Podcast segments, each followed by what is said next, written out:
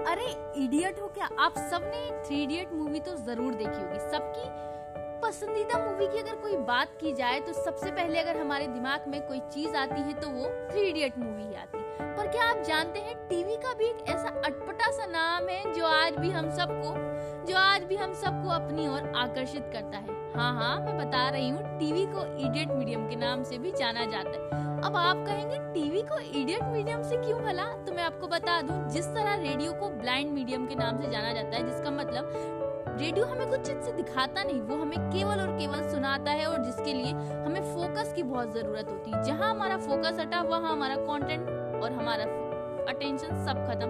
और हमें चीज़ पता ही नहीं चलती, कहानी कहाँ शुरू और कहाँ खत्म। लेकिन जो टीवी जो टीवी की बात करें तो टीवी हमें सुनाई देता है, दिखाई देता है और चीज़ें हमें स्पष्ट तौर पर पता चलती है, जहाँ हमें अपनी अक्ल लगाने की बिल्कुल ज़रूरत नहीं होती। इसलिए तो टीवी को इडियट मीडियम कहा जाता है। हाँ हाँ आप सबका फेवरेट मीडियम है ना? नहीं नहीं, मैं भी इसमें कुछ नहीं, लेकिन इस इडियट मीडियम की कुछ खूबियाँ हैं तो कमियाँ भी हैं और क्यों ना आज इसकी कमियों को